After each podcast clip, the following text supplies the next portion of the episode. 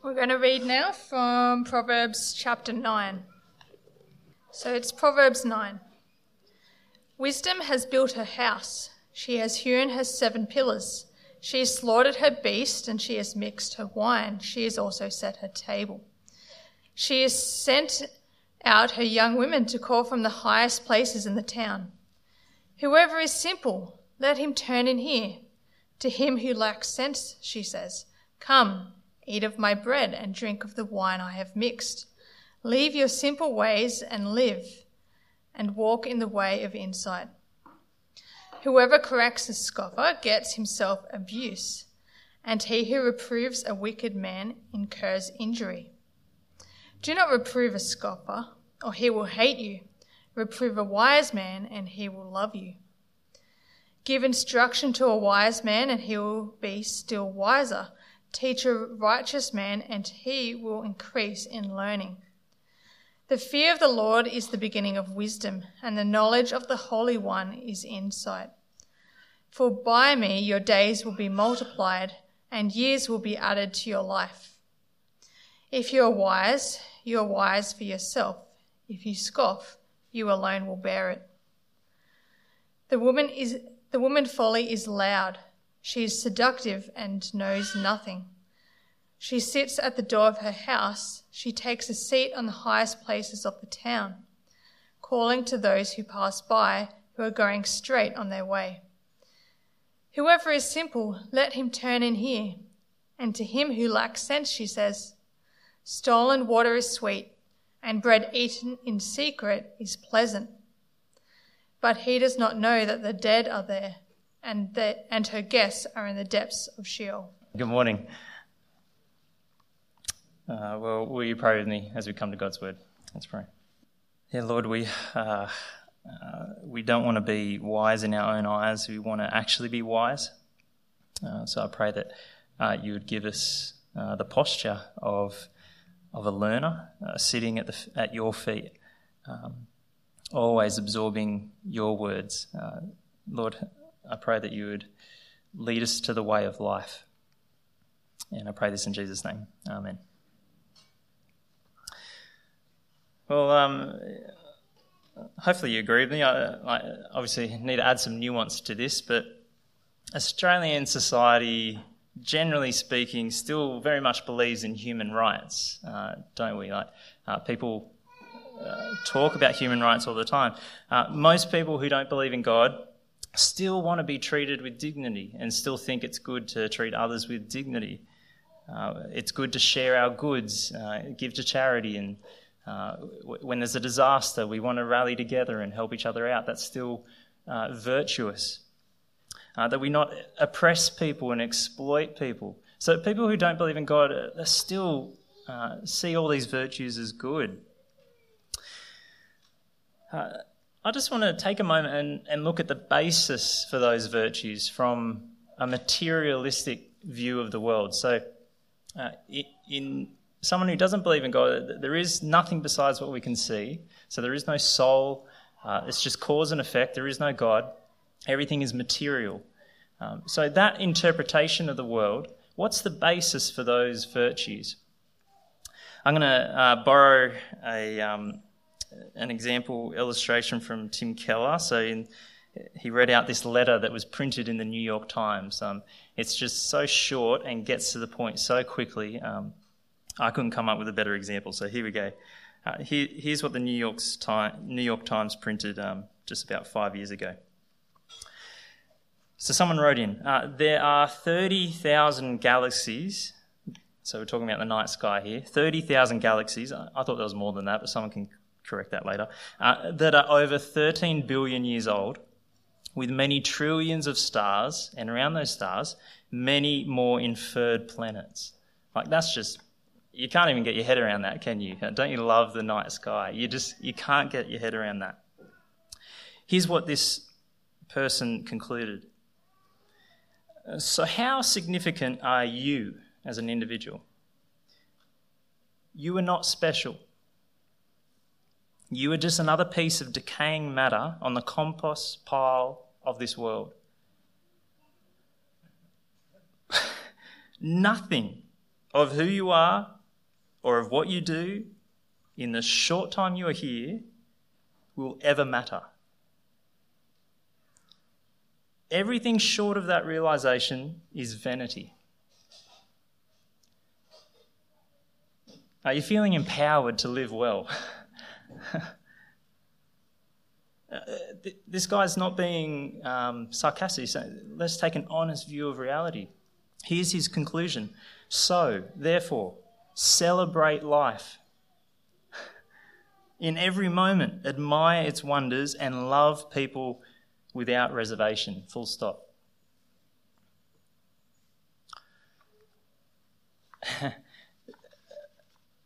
Do you see the logic between uh, your life having no meaning, nothing you do will ever matter, no one rem- remember what you do, uh, and you should love people without reservation?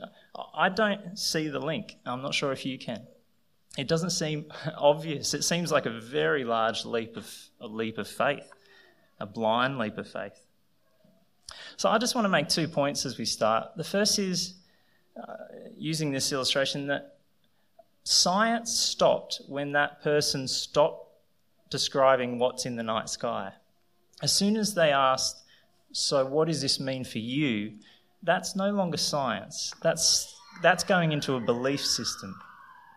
So, um, someone with a materialistic view of the world has a belief. Uh, they can't prove their belief, uh, but it is a belief. The second thing I want to point out is that to jump to the virtues of we should love one another without reservation, that requires a lot of faith, doesn't it?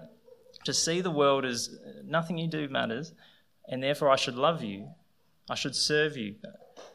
What's, what's the connection there? Does that work? Does this view of the world work? So I want to use that to lead into our question today. How do we as, how do we as Christians live well in a post Christian society? And in our society, the popular view is that materialistic view that, um, and therefore, because there is no grand purpose in life, uh, no grand authority, uh, it's the individual that creates their meaning. There is no grand meaning, so you create your own meaning and purpose, whatever you decide.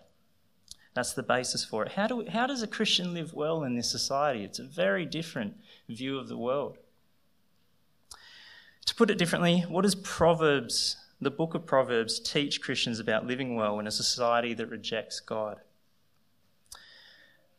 Now, we could have, I could have looked at individual proverbs and, and got advice from there. There's probably some benefit in that, but I'd like to take a big picture view of the whole book of Proverbs, which might be fitting that uh, we've got one more. Uh, Marty's going to finish off the book of Proverbs next week, so it might be fitting for us to see where we've where we've gone as well. So, stepping back at the whole book of Proverbs, I, I want to make three points uh, this morning using chapter 9 as a platform. The first is that every person is putting their confidence in something to give them life. Ever since ancient times when this was written, there's always been two fundamental choices uh, putting your confidence in God, in the Lord, to give you the best life, or something else, something in creation that will give you life. Uh, so they're pictured as woman wisdom and, and woman folly, calling out, Here, I've got the best life. It's always been the case. People were putting their faith in something to give them the best life.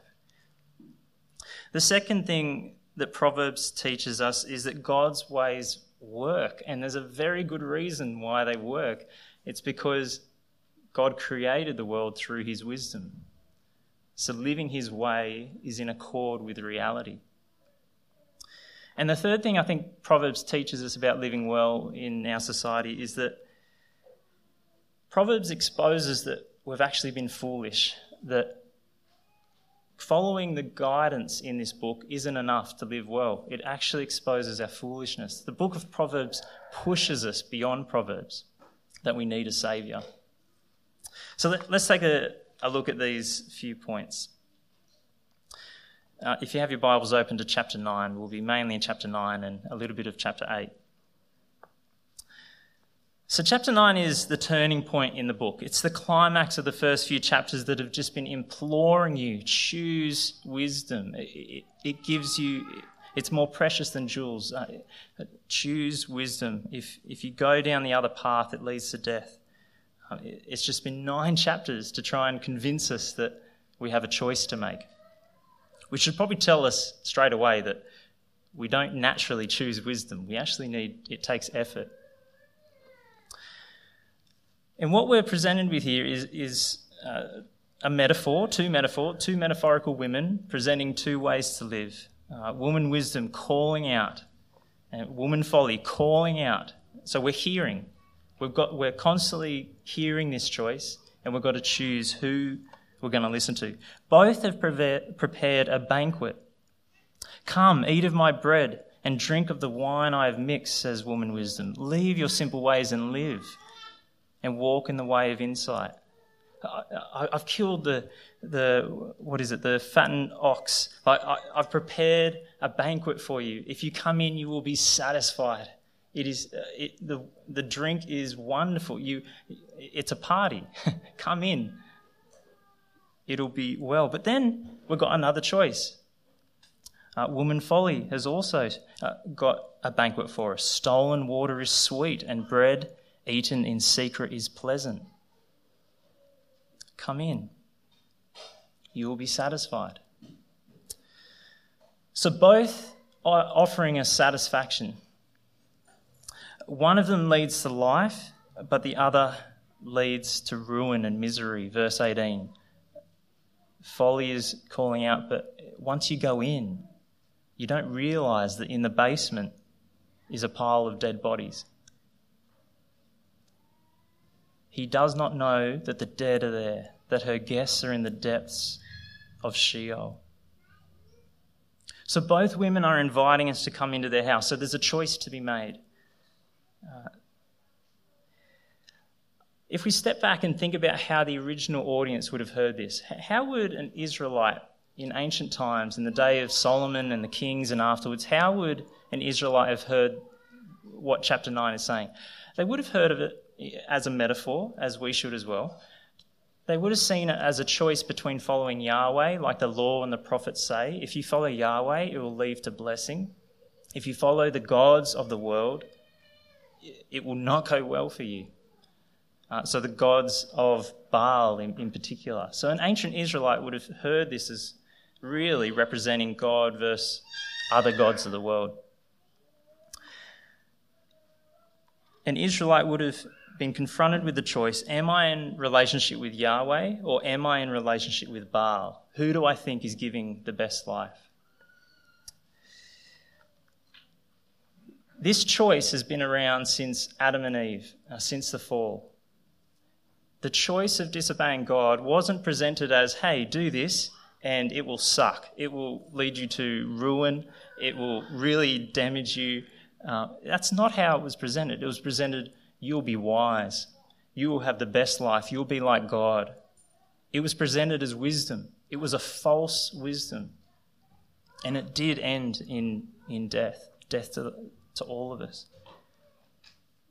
So, this has always been the choice. It's not like a post Christian problem is, is 10 or 20 years old. This has always been the fundamental choice. How do you live wise in a world where there's this choice all the time?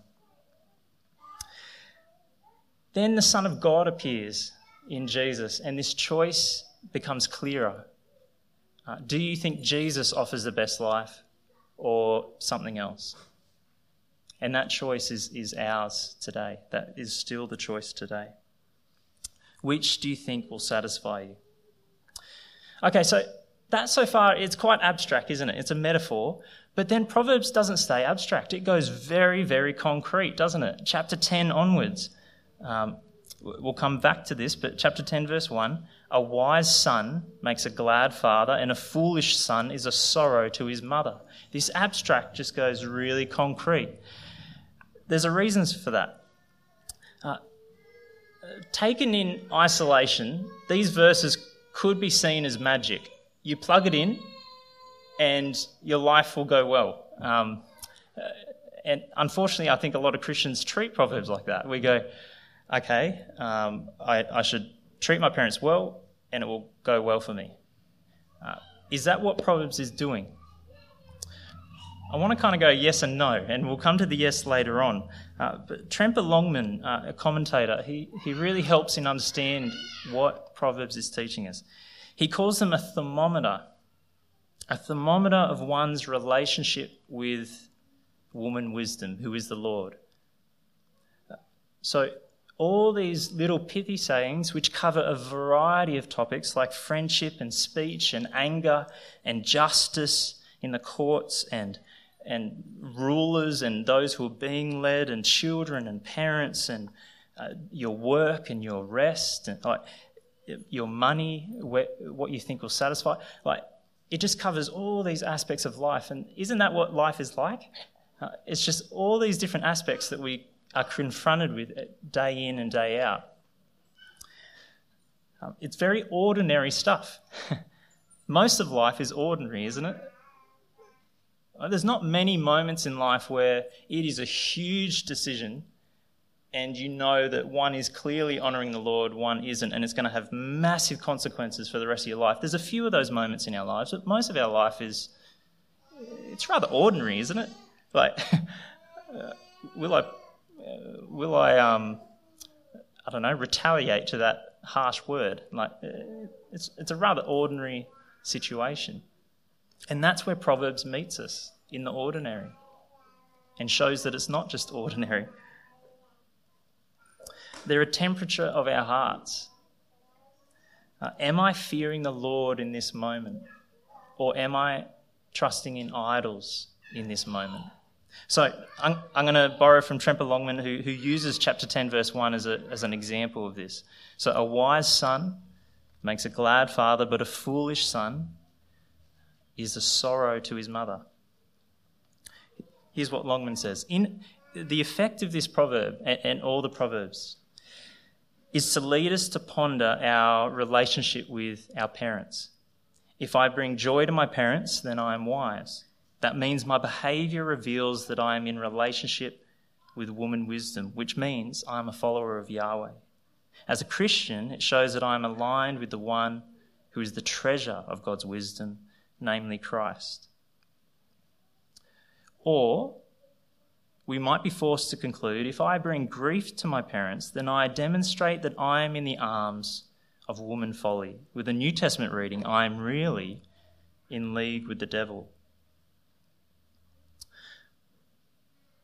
Do you see how the thermometer works? Uh, like, if you think about what kind of idols would leave, lead you to grieve your parents, I could think of a few. You might be able to think of more, but I could imagine the idol of career and making a name for yourself, just consuming all your energies, and therefore you, you basically cut off your parents. That could cause a grief. Uh, I could imagine that the idol of acceptance from peers would lead you to choices that don't please your parents. Uh, so you just must be accepted by your friends. That idol could make you grieve your parents. I could imagine a romantic partner slowly demanding that you cut ties with your parents uh, for their sake without good reason. Maybe the idol of needing that relationship could cut you off from your parents. Or, or, then there's the religious idols. Jesus comes down hard on the Pharisees because the Pharisees set up a rule that whatever money and care that you owed your parents, looking after them, as long as you give that to the church, that's okay. You've done your God given duty. And Jesus slams the Pharisees. That is not okay. do, do you see how those idols could make us grieve our parents? So it's a thermometer of the heart, those ordinary situations um, where we live. Are we listening to God and trusting His ways, or are we in the arms of an idol? But we've got to remember these aren't absolute. Uh, they're not. They're not magic. They're not absolute sayings. So uh, you could grieve your parents by becoming a Christian, giving your life to Christ. Maybe that grieves your parents. These aren't absolute. But generally speaking, they tell us Am I in relationship with the Lord or some idol? So, why does understanding this fundamental choice in life that we're confronted with concretely day in and day out in the ordinary choices, how does that help us live in a world that rejects God? I think it helps us understand temptation to sin. Um, temptation to sin doesn't take willpower to choose what's right rather than doing what's wrong. What we're confronted with is two offers of satisfaction for our heart to decide which will satisfy you most, the Lord's way or the world's way. It's not just about willpower, it's a fight for the affections of your heart. So I think understanding this helps us understand temptation. I think it also helps us understand our neighbours who, who don't believe in God and helps us to have a positive witness to God's ways. It's not that I have faith as a Christian and someone with a materialistic view of the world doesn't have faith, they've got science. That is not what's going on. What's going on is we both have faith, just we are trusting in different banquets to satisfy. Uh, Christians hopefully we're trusting in the Lord, relationship with the Lord to satisfy. Uh, satisfy. And I, I, suppose the materialistic view is you can do what you want. Um, you can do whatever is right in your own eyes. Is that going to satisfy you? So it helps us understand our neighbours. We don't need to be defensive, going, oh, Christianity is right because of this, this, and this. We don't have to be on the defensive. Um, we can actually ask questions of our neighbours, going, why, why do you believe that? And, and just check if they understand the basis of why they believe what they believe. If we ask that a few times, it might actually expose that uh, maybe they don't have a good reason why they believe what they believe. Why do you believe in human rights? What's the basis for that? Uh, we don't always have to be on the defensive for Christianity. We're both coming in with a belief system. But then it brings us to a positive way to be a witness. And that brings me to my second point that we can be a witness for God by showing that God's way is best, God's way works, uh, God's way is good, it is the most satisfying. That is how Proverbs appeals to us. It is the most satisfying. And that's how we can engage with our neighbours. Proverbs gives us a very good reason why God's ways work, and, that, and that's where we turn to chapter 8, if you want to flick over there. Proverbs says in chapter 8, so this is um, woman wisdom speaking. It's in her words, so picking up at verse 27. When he, God, established the heavens, I was there.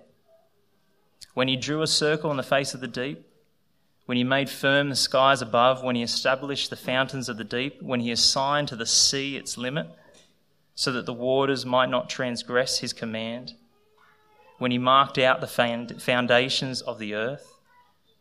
Like when I when I look at like Newcastle Beach or or uh, Nobby's Beach, like it's just Wow, that is such power. uh, when God was marking out that territory, wisdom was there.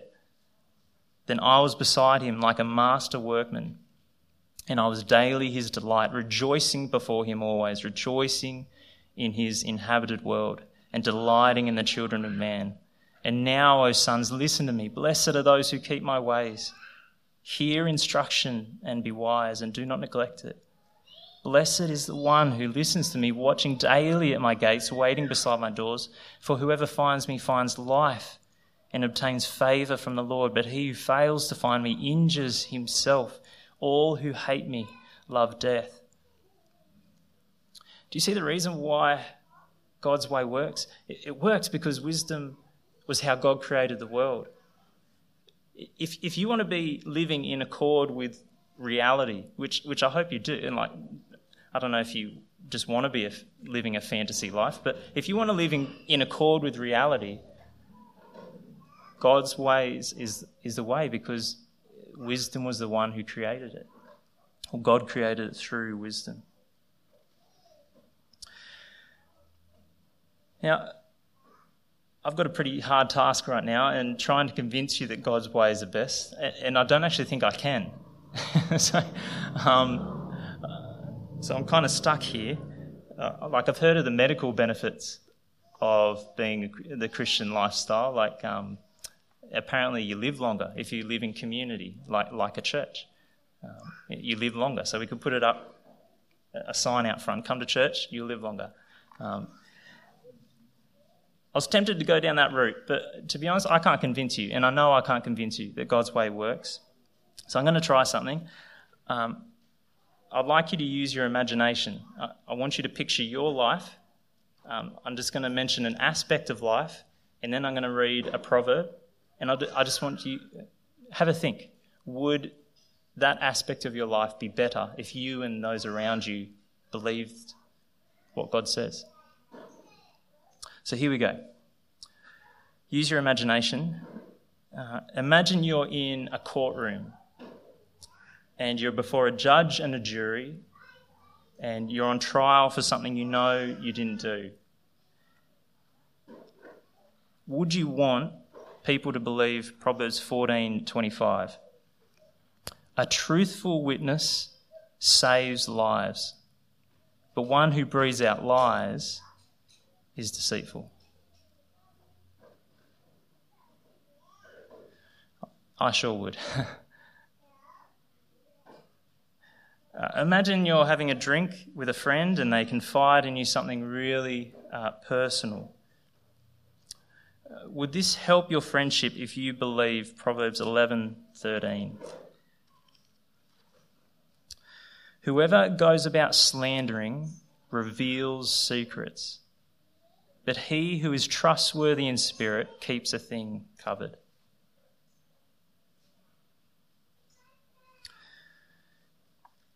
Imagine you're feeling convicted of your sin before God and you wonder if you could ever be accepted. Would Proverbs 14:9 comfort you? Fools mock at the guilt offering, the sacrifice, but the upright enjoy acceptance.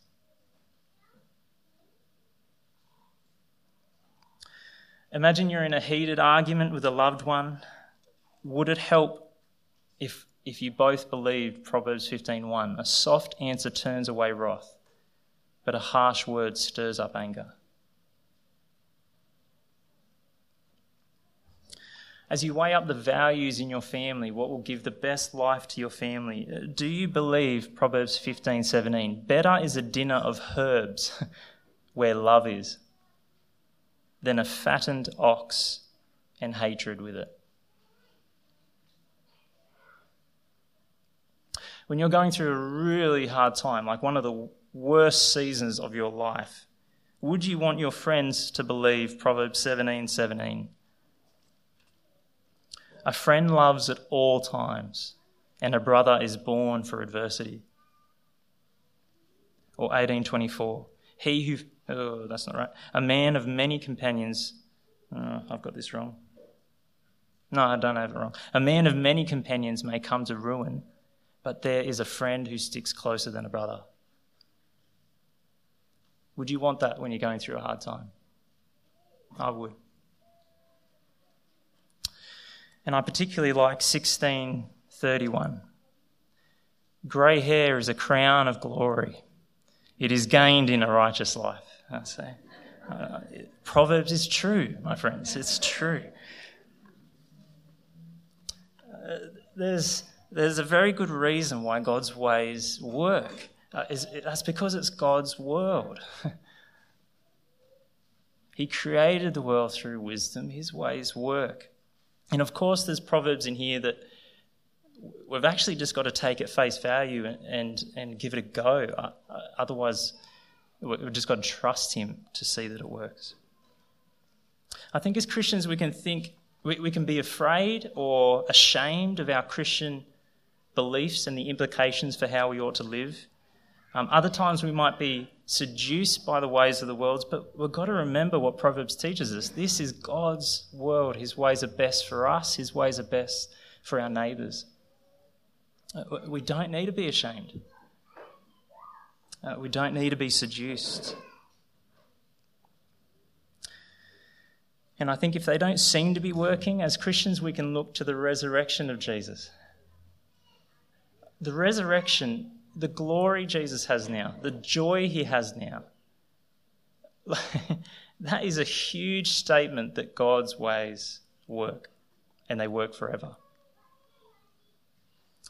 God doesn't promise a pain free life, um, but he does offer the best life. So, to live well in God's world, we, we actually need to listen to what He says. Uh, the posture of someone who trusts that God's ways work is, is someone who is constantly listening to what God says. And that brings us back to chapter 9, verses 7 to 10. Uh, Whoever corrects a scoffer gets himself abuse, and he who rebu- reproves a wicked man incurs injury. Do not reprove a scoffer, or he will hate you. Uh, reprove, I can't say. Reprove a wise man, and he will love you. Give instruction to a wise man, he will be wiser still. Teach a righteous man, and he will increase in learning. The fear of the Lord is the beginning of wisdom, and the knowledge of the Holy One is insight to trust that God's way works is to listen to God. It's, it's that posture Alex was talking about. We sit under God's word, we, we believe His word, we need it every step of our lives. Um, so when we come to God's word, we're not coming to God's word over the top of it to analyze it. We're not coming to God's word beside it to have a discussion. Okay, God, you think this? Well, I kind of think this. I'll take and leave that. Here's my opinion. That's not how you, that's not a wise posture. The wise posture is under God's word, ready to be corrected, ready to be instructed. So, I suppose I want to put it to you do you believe God's ways work, that He has created the world? If you do, you'll be sitting with the posture of someone soaking in God's word. So, how are you listening like a child to the Father, to your Father? Ready to be corrected and instructed. Uh, is the Sunday sermon the only thing you're listening to? Do you seek out the advice of mature Christians? Uh, or, or, think a small group. You know, do you find it awkward when someone corrects someone's comment about what the Bible passage is saying or how they're living? Or something? It's a bit awkward, isn't it? It's like, oh, that's a bit confrontational. Isn't that a wonderful thing to have brothers and sisters who will gently correct us and go, no, no, no, this is what God is like. This is the best way to live. That is a wonderful thing. It's a bit awkward, but it, I reckon we should love it. It's part of God's means of grace. So, living God's world, uh, li- believing that this is God's word. Uh, I can't get my words right. Believing this is God's world and that His ways work mean we have a posture of, of listening, ready for correction. So, how are you practically having that posture?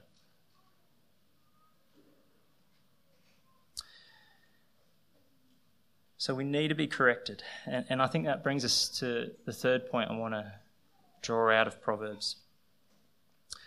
I think the book of Proverbs teaches us that the book of Proverbs isn't enough. Does that kind of make sense, or is that a tautology? I don't know. The book of Proverbs pushes us out of the book of Proverbs because, because it presents us two ways to live in relationship with the Lord or idols. It gives us concrete ways to measure whether we're trusting in the Lord or leaning on our own understanding, trusting idols. So we've got a thermometer for that. And yet, here's the problem we've got a clear choice we can clearly see which way is good, and yet, if you're like me, I, so often I make the foolish choice Proverbs exposes that I'm a fool a lot of the time. I, I deserve the, the Sheol, the death that is in the fool's house. To be wise, I've got to admit that I'm actually a fool and that I deserve the consequences of a fool. My foolish choices, uh, the other people's foolish choices, uh, the, just the brokenness of this world, it all cries out for a Saviour. And I think Proverbs pushes us to go, I need a Saviour. It pushes us to be ready for Jesus, that He is the one who took the misery that my foolishness deserves. He took that Himself. It pushes us to Jesus that He is the one who, like a faithful son to his father, uh, trusted God every step of the way, that his ways were right.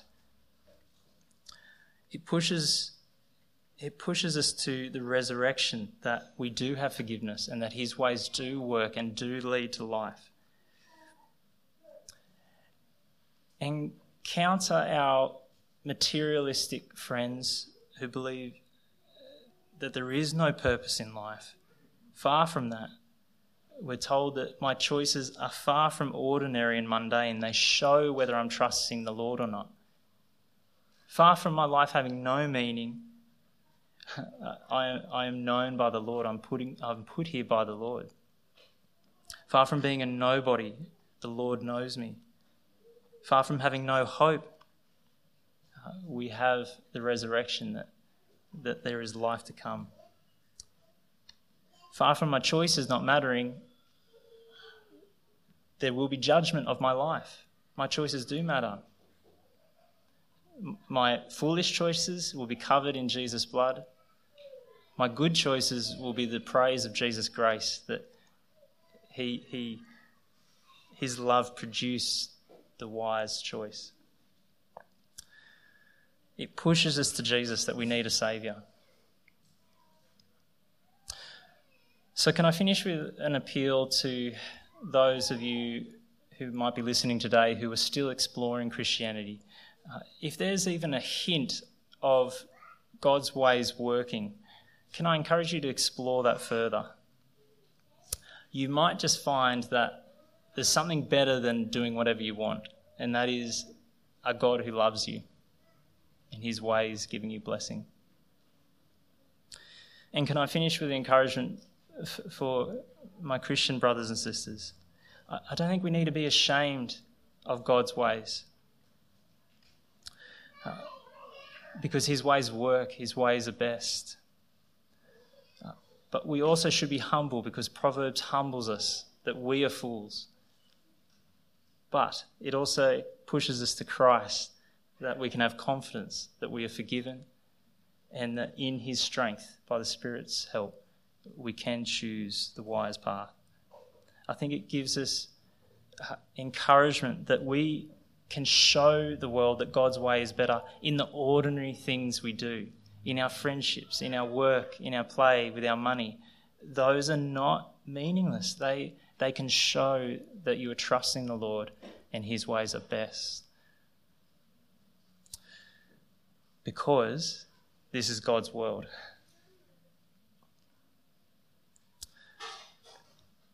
Will you pray with me? Let's pray.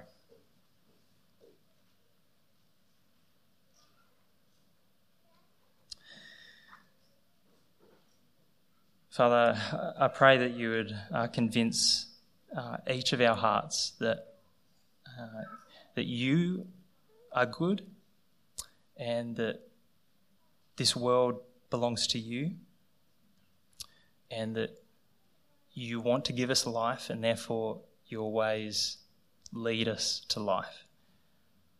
Uh, Lord, I pray that you would convince us of this for our sake and for uh, the honour of your name in our society. In Jesus' name I pray.